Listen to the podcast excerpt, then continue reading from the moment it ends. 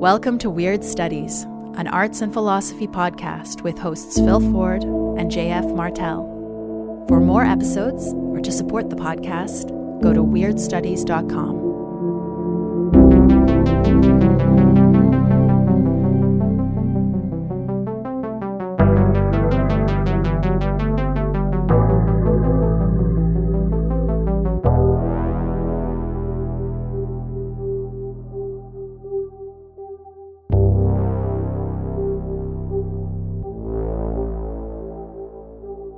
Welcome to Weird Studies. I'm JF Martel.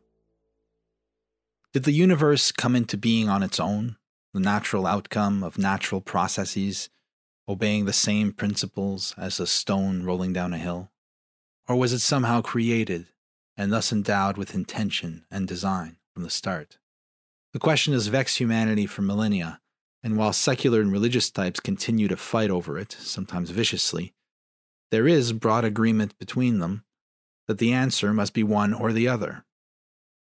But in his story, The New Cosmogony, the Polish science fiction writer Stanislaw Lem proposes a third answer, namely that while the universe may have originally arisen in a senseless cosmic event, over the course of its existence it has had plenty of time to evolve beings powerful enough to rewrite the laws of physics, such that the universe we now inhabit, 13 billion years after the Big Bang, is designed through and through. The French philosopher Quentin Meillassoux made a similar claim in his unpublished dissertation, L'inexistence divine, when he argued that while we can know for certain that there is no God, we can also know, with equal certainty, that nature is capable of producing such a being as God in the future, and that we are therefore within our rights to believe in such a being. Both Meillassoux and Lem are trying to end the deadlock of secularism and religion, of science and myth. In Lem's case, we are offered a universe governed by, quote, unseen players, godlike entities hiding behind the curtain of phenomenal reality and working the levers of physics to fine tune a new cosmos over countless eons.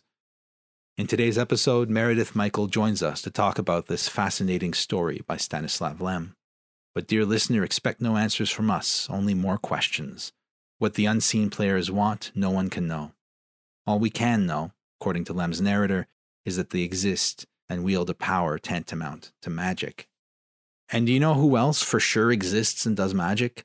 The unseen players who support Weird Studies on Patreon, that's who.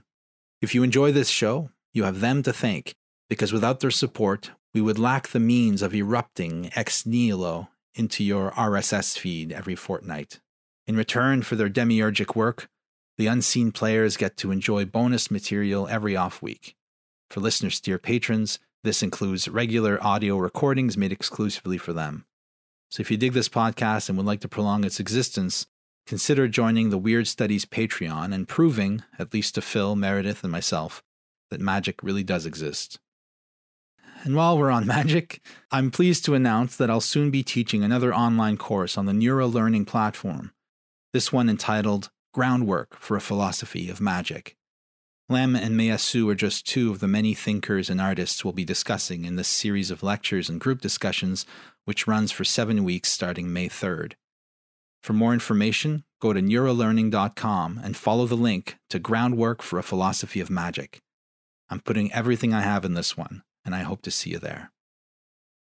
All right, on with Behind the Cosmic Curtain on Stanislav Lem's The New Cosmogony. We hope you enjoy our conversation.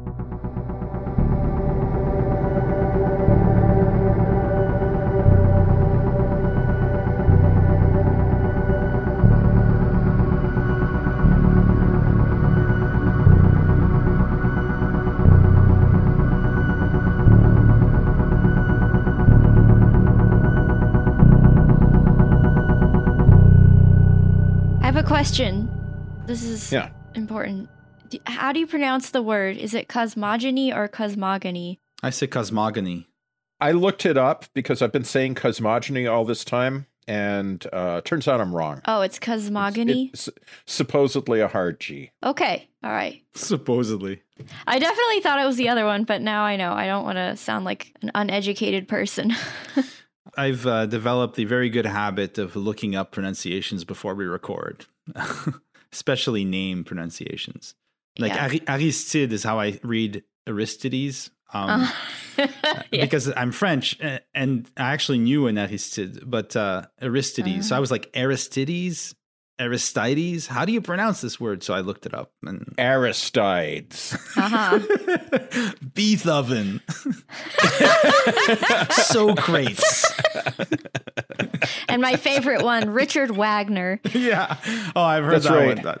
I, I was guilty of that one when I was younger. Not to be confused with Robert Wagner, uh, the deeply tanned um, Hollywood leading man. Oh. If if I'm if I'm remembering correctly, he always looked like a butterball fresh out of the oven. what? I know exactly who you're talking about. And I think it is Robert Wagner.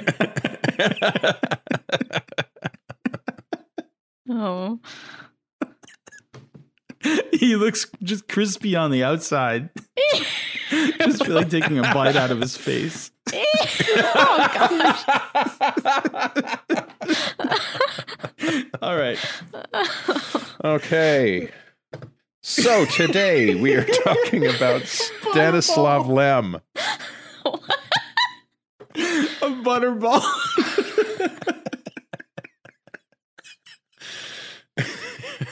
okay, I'm sorry. no, no, no. It's uh, we're, we're, no. It's uh. oh dear. I'll just I'll just mute myself when you guys can start. okay. I love it when uh, you get a laugh going and it just feeds on itself, and every attempt to stop it just builds it more and more. Mm-hmm. It's uh. a ah. weird kind of agony, in fact. Yeah, it when, is. when you're in a social circumstance and mm-hmm. that happens. Mm-hmm. Uh, it's like you're possessed, you're taken over. I can think of times, especially when I was a kid, I'm like, no, no, no please yes. stop making me laugh. Especially if you're in a, like a serious situation, like at church or something. Oh God, yeah. That, Especially if you're at church. That happens to me more than I care to admit. I also I don't know if this has happened to you, but I have this weird like impulse or something that sometimes when I'm in a situation where I really need to be quiet, I get this uncontrollable tickle in my throat that makes me have to cough like so right. bad. Yeah and I don't know where it comes from. It's just like some kind of nervous autonomic response, and it's very annoying. It's what Poe called the imp of the perverse, right? Mm. That's the part of you that's like, screw this not talking, not making noise, not taking up much space in a room thing. Right. There's a part of you that refuses to go quietly. All right, so here we are with our third story. We didn't have time to to discuss last time. That's right. Stanislav Lem's volume, A Perfect Vacuum, a collection of short stories, each of which is the review of an imaginary book, an idea that he got from Jorge Luis Borges. And it's a delightful collection. This is the last story of the collection called A New Cosmogony. Yeah. Or sorry, the new the new cos- No, a new. Uh, Indefinite nope, article. Says, oh yeah, the, the story's called that, but sorry, the book he's reviewing uh, or the book they're discussing is called A New Cosmogony. Sorry. Ah, yes. Yeah. Mm-hmm. Oh, and already we are coming up against one of the interesting things about the story: the blurred lines between the book as it exists as a piece of fiction and the story as it exists in, as an actual thing you're holding in your hand right now. I'm holding the purple backed volume of A Perfect Vacuum in my hand. So the story that appears in that volume is called The New Cosmogony. But you're quite right. The book that it reviews is Aristides or Aristides. Aristides. Now, now I don't know how to say that word. A book by Aristides Acheropoulos called A New Cosmogony. And this kind of say like okay are we talking about the story are we talking about the imaginary book that the story is based on comes up particularly noticeably in the introduction to a perfect vacuum which is signed by Lem himself so the idea is that the introduction of this book called a perfect vacuum is itself by Lem, and that it's Lem reviewing the book A Perfect Vacuum. Nice. But not the book you're holding in your hand, an imaginary version of this book that has a totally different introduction hmm called Automomus, from which Lamb quotes, referring to. Um, so Lem writes of the introduction, which we're reading right now. like I am reading from the introduction of this book, which is telling us about the fictional introduction, hmm of which Lem says, The trouble is, Lem's erudite introduction doesn't seem to want to end. In it, he discourses on the positive aspects of nothingness, on ideal subjects in mathematics, and on new meta levels of language. It is all a bit drawn out, as if in jest. What is more, with this overture, Lem is leading the reader, and perhaps himself as well, afield. So, Lem accusing his fictional doppelganger Yeah. of writing a tedious, lengthy, theoretical, philosophical introduction. In the introduction we are reading, that is not any of those things. Although, if you think about it, technically, Lem in his introduction does, in fact, bring up such matters as uh, ideal objects in mathematics simply by listing them as things that exist in this imaginary paratext. So I don't want to kind of like spend too much time on that introduction. We're talking about that last story, New Cosmogony, which is clearly the centerpiece of the, the collection. But just to kind of bring that up as an example of the kind of tricksy, metafictional moves that Lem is making, a kind of playfulness that is one of the most enjoyable things, like serious playfulness. Mhm. Yeah. is just a very enjoyable aspect of the story. Yeah, Also, some interesting um, resonances with one of the stories we discussed last time, uh, Meredith's story, She Unnames Them, hmm by Ursula K. Le Guin, where we really dug into her exploration of the meaning of names. And obviously, that's a big theme of the story and what, what a name is and what a name does.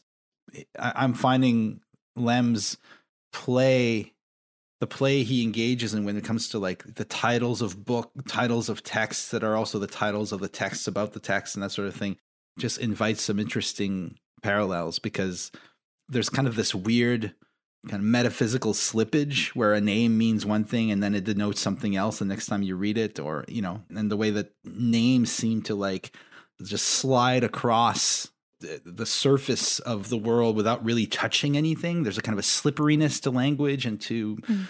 everything he's doing in this well in this certain story i haven't read the other fictional reviews Well, but there's a certain slipperiness of the cosmogony that the story is laying Yeah. out to us. Exactly. I mean, it's like this hall of mirrors. It's this Mhm. infinite regressive weirdness. It's funny how our three stories really work together because we really did pick them. We just randomly nominated a story each without really thinking of what the others were were bringing forward. But there's a lot of really interesting resonances. Do you think we should summarize the story first? Sure. Yes. Let's. All right, so basically, this one is written in the form of a Nobel Prize acceptance speech by some physicist who has come up with this new and groundbreaking model of the universe. And in this acceptance speech, this professor Alfred Testa is basically crediting all of his discoveries to this unknown book that he read a while ago called A New Cosmogony by Aristides Acheropoulos. So most of the speech, which is actually quite long for a short story, is him telling about how that book came to be, talking about the ideas in it, and then basically saying, here are some responses people have had to the book, and this is how it's informed my own research, and I made it into a viable scientific theory, whereas before people thought it was just kind of the ramblings of a madman or perhaps a joke or perhaps science fiction itself. So the ideas in this fictional book slash news cosmogony that this guy has come up with is that we tend to think of the origins of the universe in two separate ways. One, in the purely scientific way that, you know, at the beginning of the Big Bang, the universe kind of exploded into being and then the laws of physics were just there and just following these laws the rest of the universe kind of melded into what it is now. And then the other is a purely religious view that is everything was created how it is by a deity. And this is purportedly a third way, which is that when the universe came into being, there were different pockets where things were just different. The laws of physics were different. Everything worked differently. And that beings arose in those pockets. And after a while, they found out that there were other beings in the universe, or there were other places in the universe that they couldn't go to because everything worked differently. And so. And couldn't communicate with as well. No, exactly. But somehow they all decided that they were going to start basically playing a game together. And the game's goal was to align all of the different pockets of the universe with each other so that the laws of physics would align as well as possible. So the ultimate goal is basically to potentially communicate with each other or be able to travel between these points. However, in order to do that, it would take billions of years of very slow changes in the laws of physics. And the main problem that the story is dealing with is the Fermi paradox, which is that according to the laws of science as we know it, there should be other life in the universe. It just is impossible that there isn't. And yet, we have not ever seen it or heard of it. So, why could that be? And the answer that is given in this book, in this fictional text, is that it was made this way on purpose by these players, by these beings that are working their long game to perfect the universe because they don't want other beings arising that are not smart enough to get it and then them messing everything up. So, in order to do that, they have to restrict communication between everyone that exists in the universe. And that explains why the universe is constantly expanding. So if you send out a message, it's not going to get anywhere because everything's just continually moving away from each other. And also time time moves forward so that you can't go back in time and like talk to people that way. But all of these physical laws, like the physical laws that make communication difficult across you know star systems or the the physical laws that impose the arrow of time Mm-hmm. All of these things are, in a sense, arbitrary, put in mm-hmm. by the players, right? That's yes. the thing is that in this new cosmogony, there is no longer any real or or fundamental fundamental difference between nature and technology. Everything is oh, technology. Yeah. The laws of physics themselves are artifice. And that's how this physicist or this writer of, of a new cosmogony manages to marry the religious view and the scientific view in this new kind of synthesis.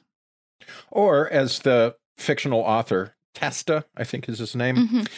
Testa emphasizes the heterodoxy, the heresy of this book. Mm-hmm. And some of the most engaging passages of it are the testament of a man who feels he owes everything in his intellectual life, he owes his Nobel Prize, he owes his success as a physicist, the man who has been trumpeted worldwide as the, the, the man who has put all of physics on a new footing. And the whole point of his speech is to say, yeah, but to understand my thinking, you have to understand the man who invented this. Yeah. This Aristides Acheropoulos. You have to understand that guy and what he's doing. And some of the most enjoyable parts to me are the fictional embellishments about the book itself, and also his memories of reading this book as a graduate student and being rocked to the foundations of his being. I like that partly because I love books like that. And I've had a somewhat similar experience myself with Lionel Snell's book, SSOTBME, S S O T B M E, which if you don't know, stands for Sex Secrets of the Black Magicians Exposed, even though that is not what the book is about. It's a little joke. Mhm. Um, very typical of Lionel, who has a very funny sense of humor. But I had very much a similar experience that Testa does to discovering this book by Acheropoulos. Now, Testa writes, talking about the book itself, his book fell into my hands when I was a doctoral candidate in the mathematics department at the University of Switzerland, the very place where Albert Einstein once worked as a clerk for the patent office, in his spare time engaged in laying the foundations of a theory of relativity. I was able to read this little book because it had been put out in an English translation, an abominable translation, I might add. Moreover, it was a title in a science fiction series whose publisher printed only such literature and no other. The original text, as I learned much later, had been subjected to an abridgment practically by half. Undoubtedly, the circumstances of this edition, over which Acheropoulos had no control, gave rise to the opinion that although he had written a new cosmogony, he himself did not take seriously the theses contained in it. I love those little details. Yeah. Being published by a cheapjack sci fi press that doesn't publish philosophical works at all uh, in a mutilated and clumsy English language translation.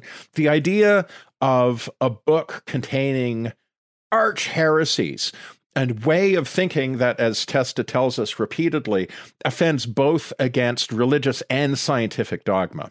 Yeah. The idea that you would find this, uh, this is straight up trash stratum stuff, right? That you would find this book not published in a prestigious university press series, but a pulp publisher. Mhm. And in this trash stratum, of course, everybody kicks it off to one side, as Testa tells us elsewhere.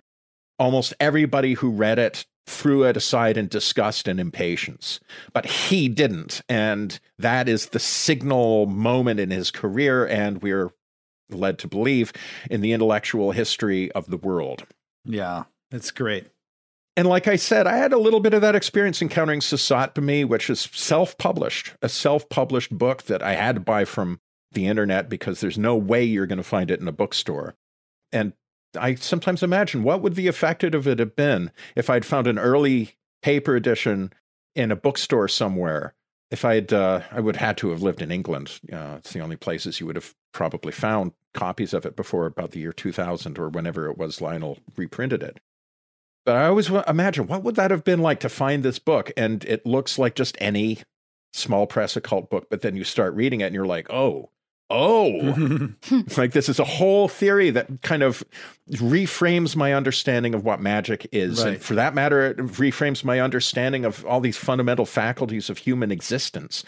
And yet, it just looks like another largely worthless occult book, of which there are countless. yeah. And so I love that detail. Sorry, I'm going on probably excessively about this, but not not only the ideas, but like the whole setup of it. The whole love it. setup of the kind of mind blowing read that determines the course of your life. I feel like reading Meillassoux's After Finitude was that for me. The most recent example of that. That really rocked me. It gave me a factory reset, but it was a weird factory that I didn't know I came from. What about you, Meredith? Do you have any such books in your in your past? Um, I think SSOTBME was kind of one of those for me too. Actually, I think just taking your class on esoteric studies was like an extended version of that Hmm. because I I don't know, I had this like very scientific worldview up to then, even though I am also religious, but I never thought that those two sides of me would ever be able to meet in some meaningful way or to be able especially to combine them in the academic setting i think that was one of those Hmm. for me um Yeah, it's true actually that that book SSOTBME does allow for that kind of reconciliation of magic and religion. Not reconciliation, maybe in the sense that maybe most people would imagine it's like you somehow blend them and come up with some third thing Right. that combines them, but more of a epistemological way of bracketing them, understanding them as non non rivalrous. Yeah. Sorry, but you were going to say something else. I I didn't want to interrupt you. and i mean i think that one of the ways that that book does that is that it doesn't sit, bring them together but gives alternatives alternative ways of looking at the world Yeah. because i know like the the way he divides up different ways of looking at the world the religious the scientific the magic and the art and i Mhm. think that one way of breaking a dichotomy is also not just to bring them together but to add alternatives add third Yeah. and fourth I'll- ways and just uh, skew the perspective. Like uh, Owen Yeah. Barfield opens Saving the Appearances with something to the effect of sometimes what you need isn't a new idea, but it's just a different slant.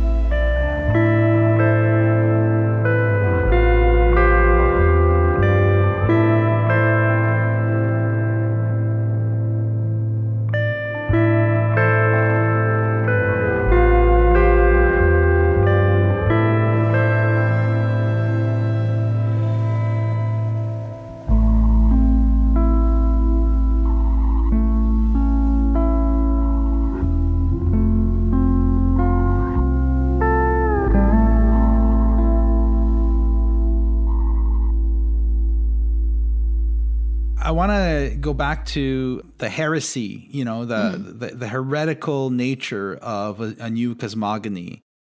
Uh, Mhm. because there's a really nice passage on the same page there, Phil, that you read from about that, where uh, Testa is reflecting on how inadmissible, how um, yeah, how illicit the theory was when he Mhm. first encountered it. He writes, once he, he's talking about the hypothetical reader of the book, A New Cosmogony, once the reader has grasped the scope of the author's conception, and in his mind there takes shape for the first time the idea of the palimpsest cosmos game with its unseen players who are perpetually alien to one another, the impression will never leave the reader that he is in communication with something sensationally, staggeringly new, and at the same time, that here is a plagiaristic repetition, translated into the language of natural science, of the oldest myths, those myths that make up the impenetrable bedrock of human history. This unpleasant, even vexing impression derives, I think, from our regarding any synthesis of physics and the will to be inadmissible, I would even say indecent, to the rational mind. For myths are the, a projection of the will. The ancient cosmogonic myths, in solemn tones and with a simple hearted innocence that is the lost paradise of humanity, tell how being sprang from the conflict of demiurgic elements, elements closed by legend in various forms and incarnations, how the world was born of the love hate embrace of god beasts, god spirits, or supermen, and the suspicion that precisely this clash, being the purest projection of anthropomorphism onto the blank space of the cosmic enigma, that this reducing of physics to desires that was the prototype the author made use of. Such a suspicion can never be altogether overcome. I like that because it gives us an example of what the author of A New Cosmogony is doing in his book. Isn't so much bringing in new content, although he is doing that, but he starts with a different slant. One thing that the scientific cosmogony and the religious cosmogony share is the idea that everything was fixed from the beginning, right? Mhm. That God Mhm. created the world in seven days and then set it in motion. And you see that reach a kind of a radical extreme with the deists who believe that God like wound the universe up like a clock and actually let it run on its own. Mhm. And then uh, on on the science side, you have this idea that the laws of physics are almost kind of um, a causal, eternal, arbitrary fixities that were just that had to be in place for the Big Bang to unfold as it did, and therefore. What the author of A New Cosmogony, Acheropoulos, what he does is he entertains the idea that creation might be an ongoing thing, you know, that creation might be happening now. This reminded me of a great line from um, M. John Harrison's A Course of the Heart, which we discussed in a previous episode. We must not judge God by this world. It's just a study that didn't come off. In other words, hmm. there's something unfinished, something still in the process of coming into being about the world, and that we err when we assume its completeness. It's that it's finished, like there's like something still happening. That idea, that possibility is what allows Acheropoulos to approach the kind of Fermi paradox problem, the, the silence universe problem from this totally new perspective, and basically provide a theory that allows us to believe that there is life everywhere while still accounting for the fact that we can't see or communicate with this life. The first really clever, slick move that uh, we make in this story, well, maybe not the first, but but where the chain of argumentation begins is this Fermi paradox thing. If the you know the universe is 13 billion years old and it is abounding in planets like ours which at the time Lem wrote this was not empirically verifiable but has been abundantly verified in the last 20 years uh, with space telescopes that have been able to see in much greater detail than earthbound telescopes can. He starts off by saying okay so like We've had 13 billion years for civilizations to emerge and become advanced enough that they could create, you know, mega structures like Dyson spheres or whatever that we can observe, but we don't observe them. Surely a six or seven billion year old civilization would have reached a level of technological sophistication that we would have noticed them. But where are the megastructures? Where are the sophisticated forms of communication, the spaceships, and blah, blah, blah? Where are the ruins? Where are the ruins? Where mm-hmm. is anything? Mm-hmm. And the argument is you're soaking in it. You're yeah. looking at it. Just mm-hmm. look out into the night sky and you are seeing a crowded society. Because the idea is like, hey, man, if your society has several billion years to develop, like ours has had about 30,000 right? Yeah. Of uh, 30 to 50,000 of years in which what we call cognitively modern hominids have emerged, not just Homo sapiens, but also Neanderthals. With technology. Yeah. Yeah, exactly. Yeah, right. Cognitively modern, like less than 50,000 years, as opposed to like billions, right? And what could you get up to in a few billion years? Perhaps if we were such an advanced civilization, we can't imagine it, but it's reasonable to imagine that at a certain point, the technical mastery of such a civilization would go well beyond mere instrumentality, just making machines. And Testa remarks that's something that we think of because we're a young species yeah. and we think in terms of machines.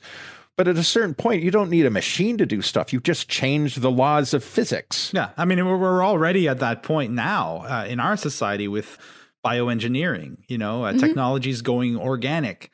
And so we can already see how a technology might evolve uh, fairly quickly in that direction and uh, achieve a point where its products don't look like what 19th century humans or 20th century humans for that matter think of as technology.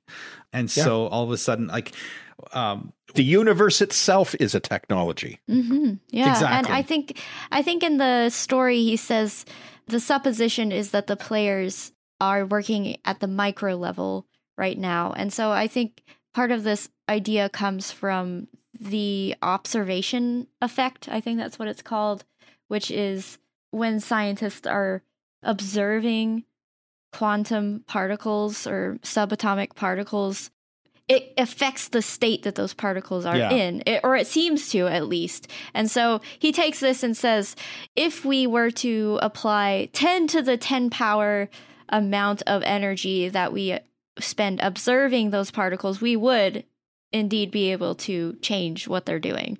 Yeah. Um, and we may already be changing what they're doing. We could actually change exactly. the, the parameters in which they behave. Certainly. Like so, so the idea is that it's just a question of pumping out enough energy to be able to change the balance of forces behind phenomena. And mm-hmm. uh, that's kind of the unfinished nature of the universe is such that we might be able to actually manipulate the not just the you know, what comes up on the screen, but you know, the, the change the programming as well. And uh, that's a right. fascinating idea. I mean, I was speaking to this idea of um, these players hiding in what we perceive to be nature is actually the, the technology or the work or the artifice of these unseen players. This is a very Lovecraftian idea, you know? In Lovecraft, the elder things, I think, one of the species of, you know, extraterrestrial old ones who are present on Earth in some way, came to Earth and created organic life on Earth in order to hide from their enemies. And weirdly, just while I'm on that, I was hoping to get to this. I'm just going to jam it in because it's really fascinating. this is a book that blew my mind when I was young. I was a teenager. I wrote Michael Harner, The Way of the Shaman. He's an anthropologist who eventually adopted a kind of a form of, of uh, South American shamanism and basically changed careers, just became a kind of medicine man, I guess. Hmm. And this is the book where he tells his story and he gives a bunch of techniques for uh, ecstatic experiences of all sorts and that sort of thing. It's a really cool book. But at the beginning of the book, he reports in detail on an ayahuasca uh, session he participated in. This is at a time where, when I read this, ayahuasca was not something that was in any way known in the drug culture of uh, of North America. It was very much a kind of almost quasi mythical plant uh, mm-hmm. brew, I, I, should say, from the Amazon that only anthropologists and I think William Burroughs had tried out. Um, so, but in it, he's reporting on his trip. And at one point, he has this really dark, there's a kind of this dark chapter to his visionary experience where he he encounters these giant reptilian creatures, quote, reposing sluggishly at the lowermost depths of the back of my brain, where it met the top of the spinal column. I could only vaguely see them in what seemed to be gloomy dark depths. So he he meets these ancient reptilian godlike dragon like creatures that are in this huge kind of shaft, this dark cavernous shaft, but also the back of his brain. And these creatures communicate with him. He writes, they projected a visual scene in front of me. First, they showed me the planet Earth as it was eons ago, before there was any life on it. I saw an ocean, barren land, and a bright blue sky. Then black specks dropped from the sky by the hundreds and landed in front of me on the barren landscape. I could see that the specks were actually large, shiny black creatures with stubby, pterodactyl like wings and huge whale like bodies. Their heads were not visible to me. They flopped down, utterly exhausted from their trip, resting for eons. Lovecraftian, anyone? Resting for hmm. eons. they explained to me in a kind of thought language that they were fleeing from something out in space. They had come to the planet Earth to escape their enemy. The creatures sh- then showed me how they had created life on the planet in order to hide within the multitudinous forms and thus disguise their presence. So it's like straight Whoa. out of Lovecraft. This guy experienced Crazy. this in the Amazon. And the great part is, after the trip, he was totally freaked out by this. He's like, Are we just kind of like a disguise, a mask for these demonic creatures that live in our brain? And he's like, Now that I think of it, maybe they're, the, they're our DNA, these reptilian things, and they just create us to hide. And it, that would be exactly what Dawkins says that we are basically just the survival machines of our DNA, which are the real oh. masters. But anyway, so he, he kind of gets really spooked and he goes to the shaman who gave him the ayahuasca and he says he he describes what he experienced and the shaman just shakes his head and laughs and says oh those guys they always say that. Oh i love that. You know i like I, I i like this idea though of creatures like eldritch creatures that are too big to really be observed. Yeah. I've always for mm. a while ago I thought of writing this story that I never really have that's kind of like a a Lovecraftian version of Jack and the Beanstalk where the Appalachian Mountains are not actually mountains but are actually like plowed fields for these giants that exist that move so slowly and are so large that we just have never really noticed that they're there. Oh. And and this is actually kind of a better version of that where the existence of everything itself is the field yeah. of these creatures and is the evidence itself of that. I really like that.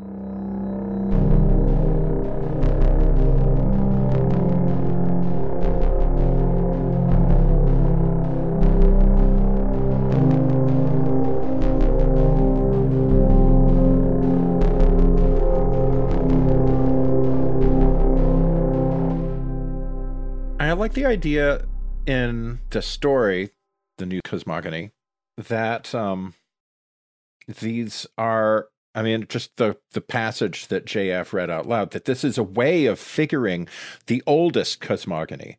The idea that all of the forces of nature, storms and oceans and fires and whatnot, all of that is the manifestation of gods and demons and titans fighting it out among themselves.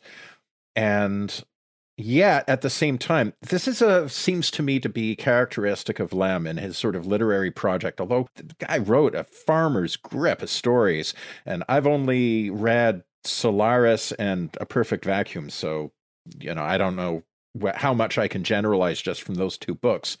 No, but I've gotten the impression that Lem was at heart a scientific naturalist and somebody who had very little patience for mysticism, or anything that he would think of as slipshod thinking.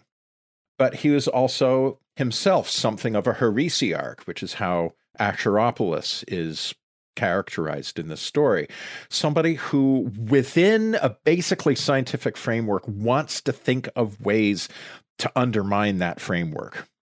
And so, as Testa slash Lem point out in this story, one of the most fundamental prohibitions in science is the mixing up of the physical universe with conscious will and intention.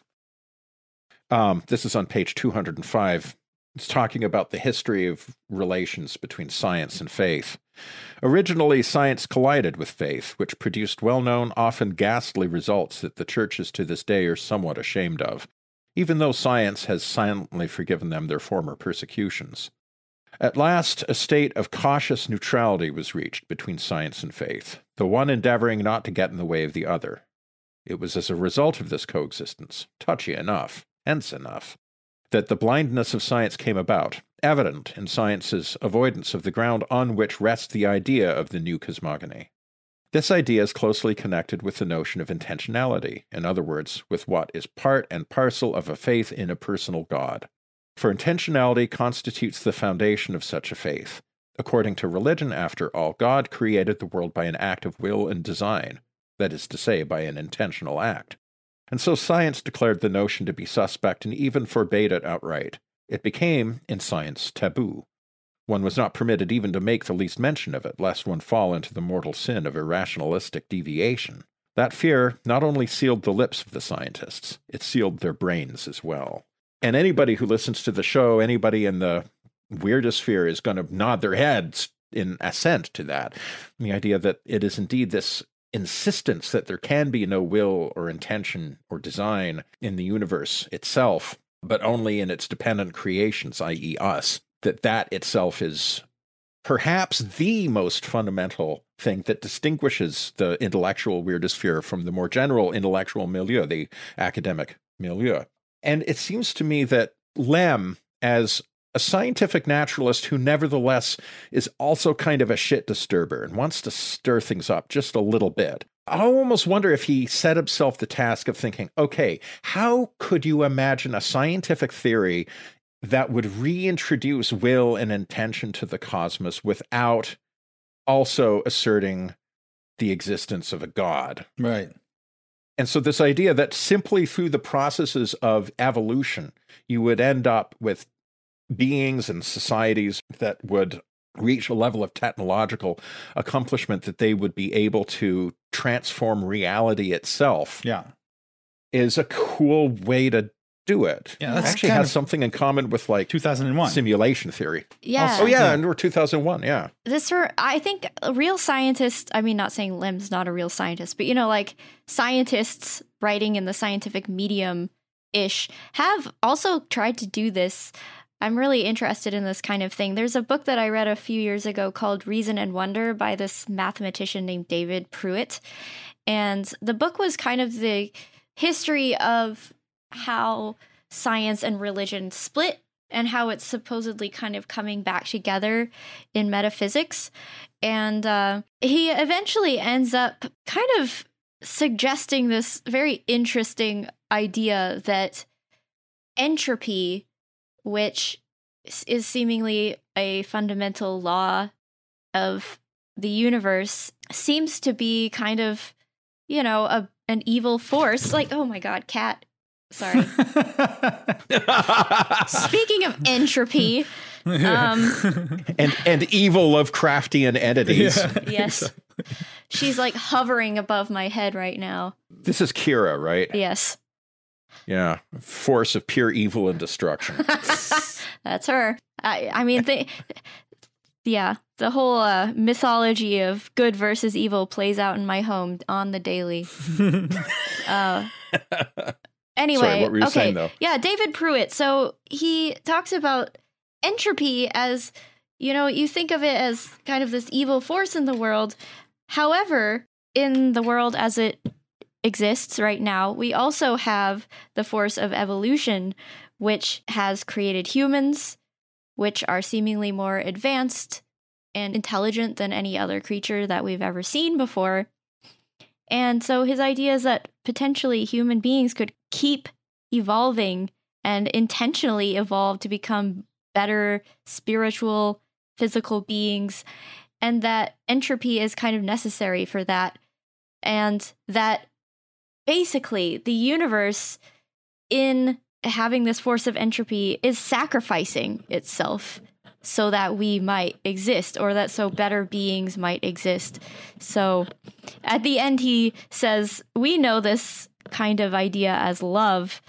Uh, so in that way, he's kind of like trying to introduce this form of intentionality into how things are working, and also this this idea of continuing evolution and this process of becoming, rather than just everything is how it is and that's it. There's a nice parallel there with Pruitt's thinking on this, and you know Pierre Teilhard de Chardin, the Yeah, great he talks about him a lot too. Yeah, who basically saw the universe as the act of creation is ongoing and bringing about what we understand as the human is uh, like uh, part of a process of God's own incarnation.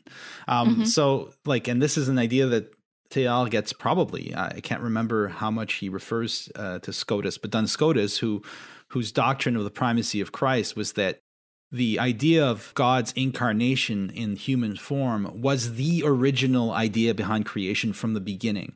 The common understanding in Christian orthodoxy is that God had to incarnate in order to help humans along. But the idea from Scotus is that, well, God's omniscience was such that everything was seen from the beginning, and therefore the pinnacle of creation in the mind of God was from the beginning incarnation, such that God created the world in order to become incarnated. So there's a kind of becoming of the divine, a becoming human of the divine, and a becoming divine of the human that's part of the process of the universe itself in that kind of uh, Christian cosmogony. But Mm. interestingly, I saw a video essay recently, and I don't remember the details, but the argument there was that entropy increases freedom. Entropy increases the probabilistic field of entities. Uh, What happens next becomes less and less predictable the more entropy does its thing. So, consciousness being a kind of open field of the possible, right? Uh, if you if you conceive consciousness of you can know something is conscious by not being able to know what it'll do what it does next. That's kind of one of mm. the if you look at it that way you could see entropy and consciousness as being very closely aligned and that consciousness hmm. increases in the universe as entropy increases. Hmm. yeah. Hmm. It's interesting then that in this story, I don't really remember how it comes up, but he says maybe entropy is at the level that it is because they don't want systems of information to easily come up so that people can kind of access the level of the game Right. Uh, uh, there's definitely a, a, kind of a Gnostic flavor to a new cosmogony, right?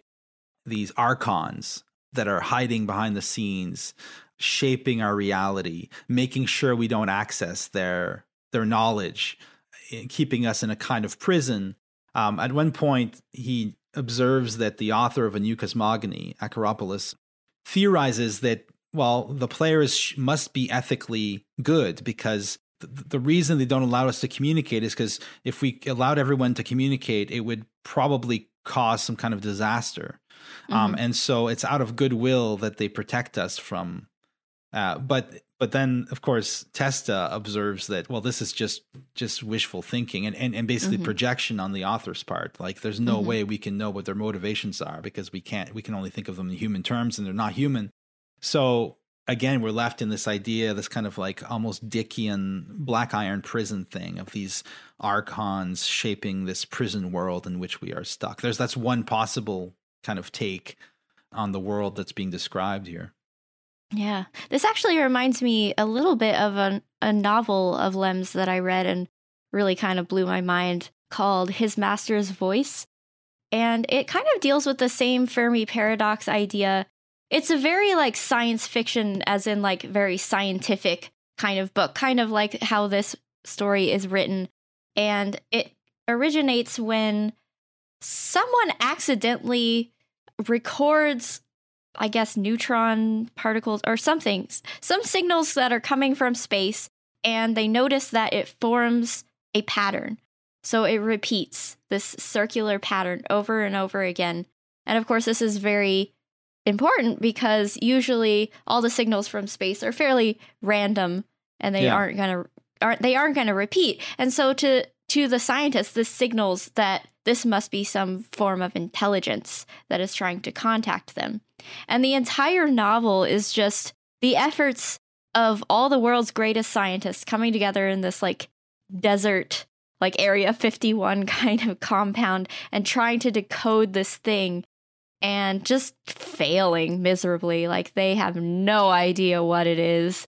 And uh, at, at one point, they determine that a part of the signal tells them how to make this bio gel that is kind of has some scientific usefulness, but they still are like, but what's the point of this? Like, is someone trying to communicate to us? Is this some kind of like weird excrement or something. Right. like pe- people are coming up with all these crazy theories, and at the end, they just have to be like, we have no idea what this is. If somebody's communicating with us, it's possible that they're so advanced that they want to protect us from whatever information until we're ready.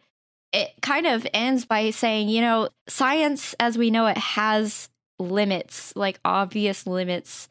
We actually think we're so smart, but honestly, we're just like puny little creatures. However, it has some comfort in the idea that perhaps there is someone out there that has it together more than us and that maybe is looking out for us. Mm.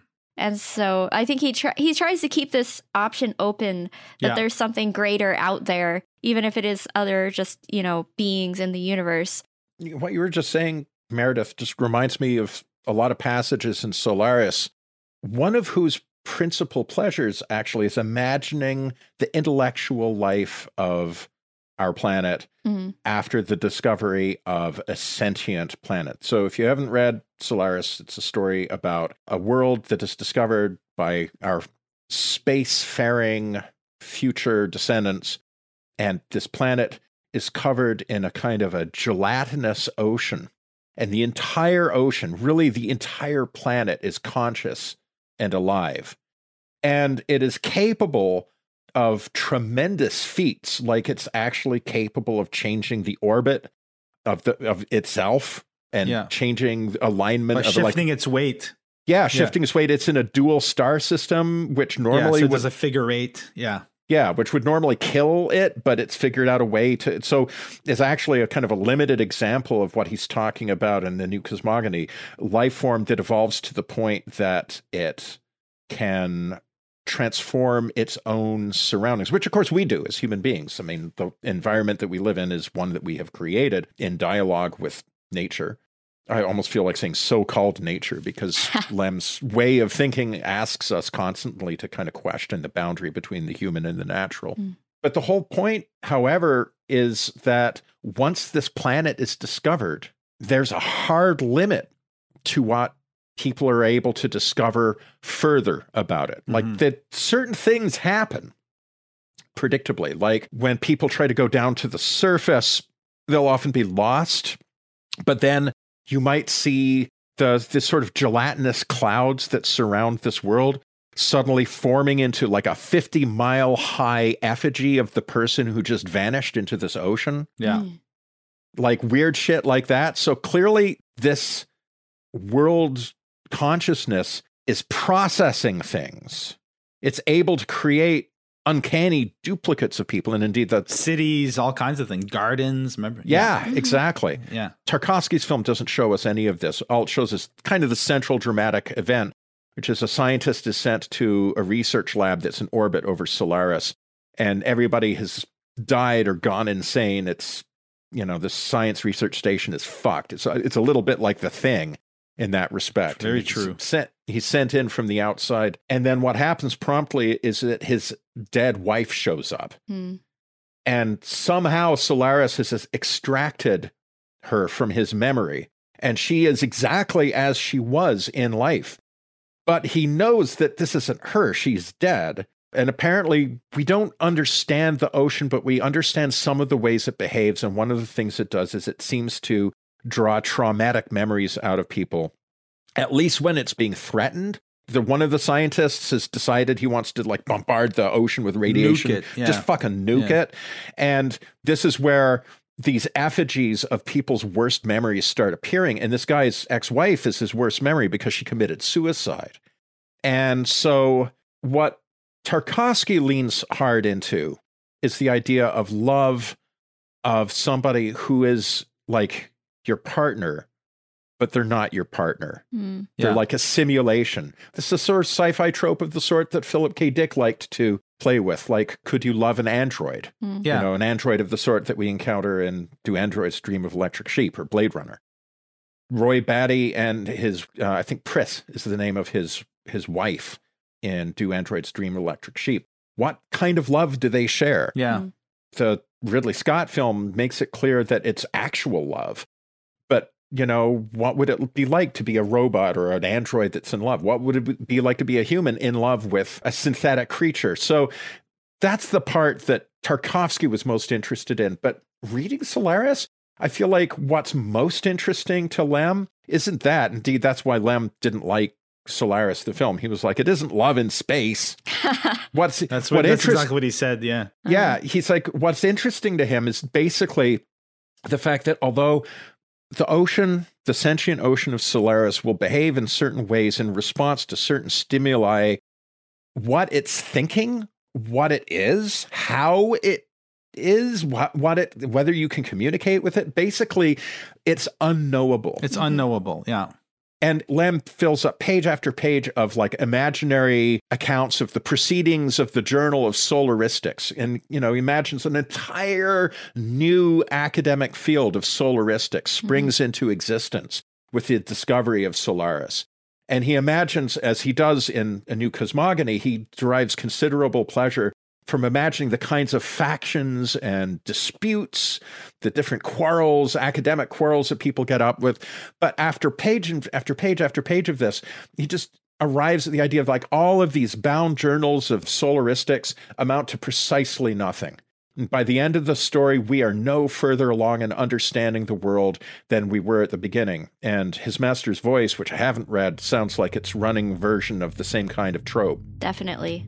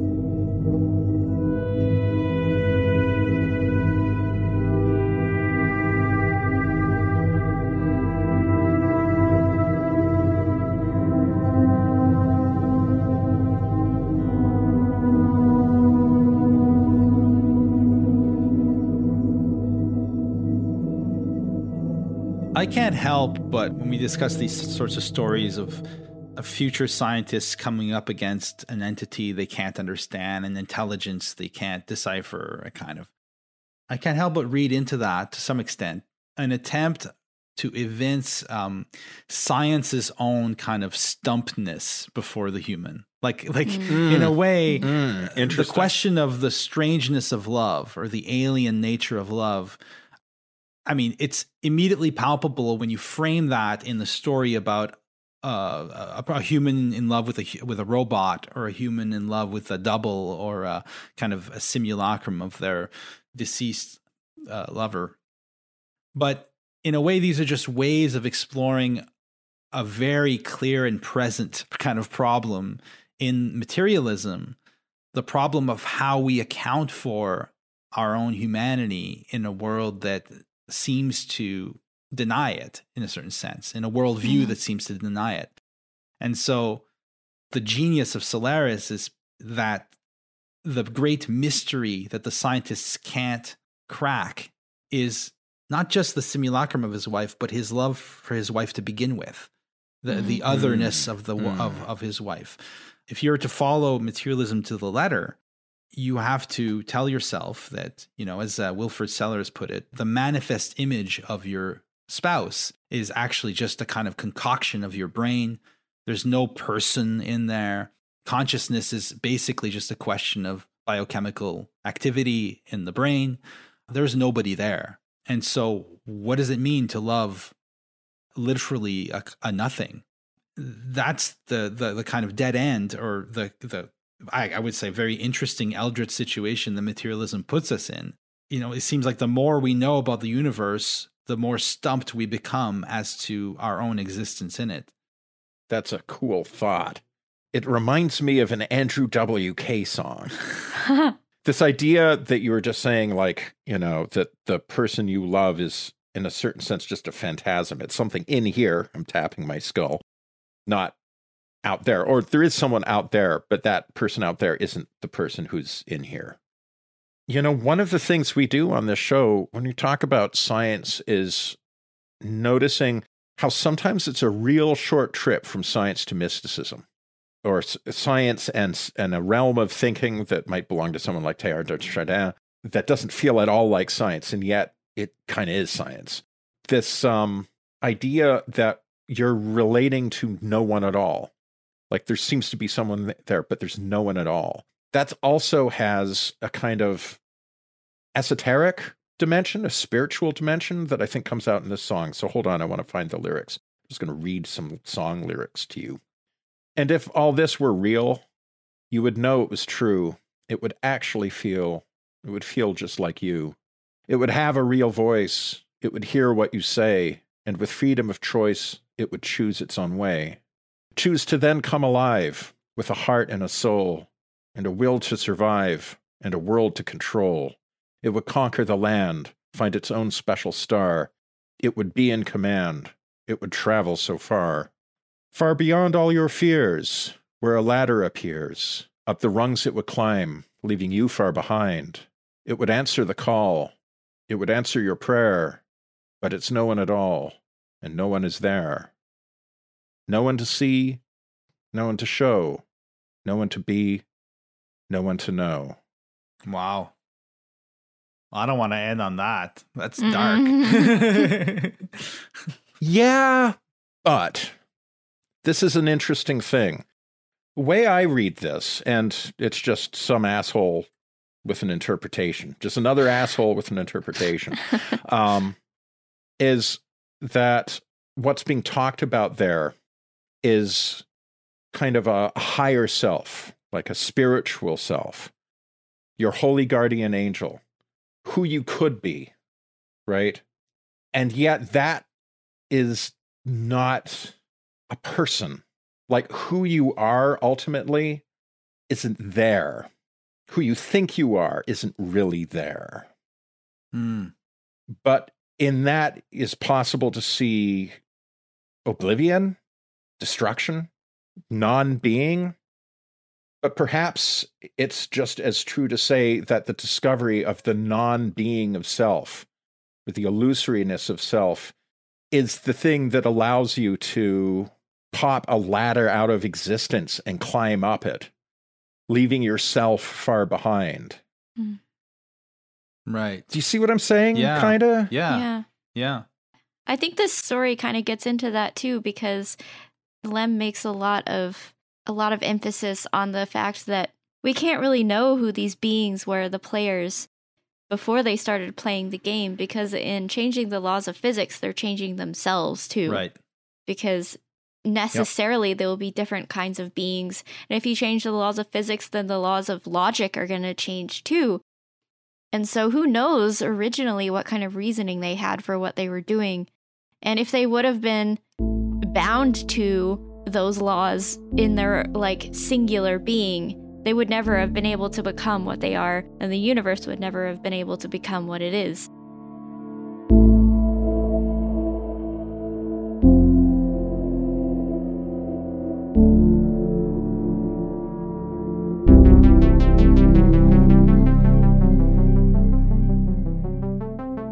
If you enjoyed this podcast, consider subscribing to Weird Studies on your favorite podcasting platform. You can also follow us on Twitter, visit the Weird Studies subreddit, and of course, support us on Patreon. Music for the podcast is composed and performed by Pierre Yves Martel, and the show is made with the assistance of Meredith Michael. Thank you for listening.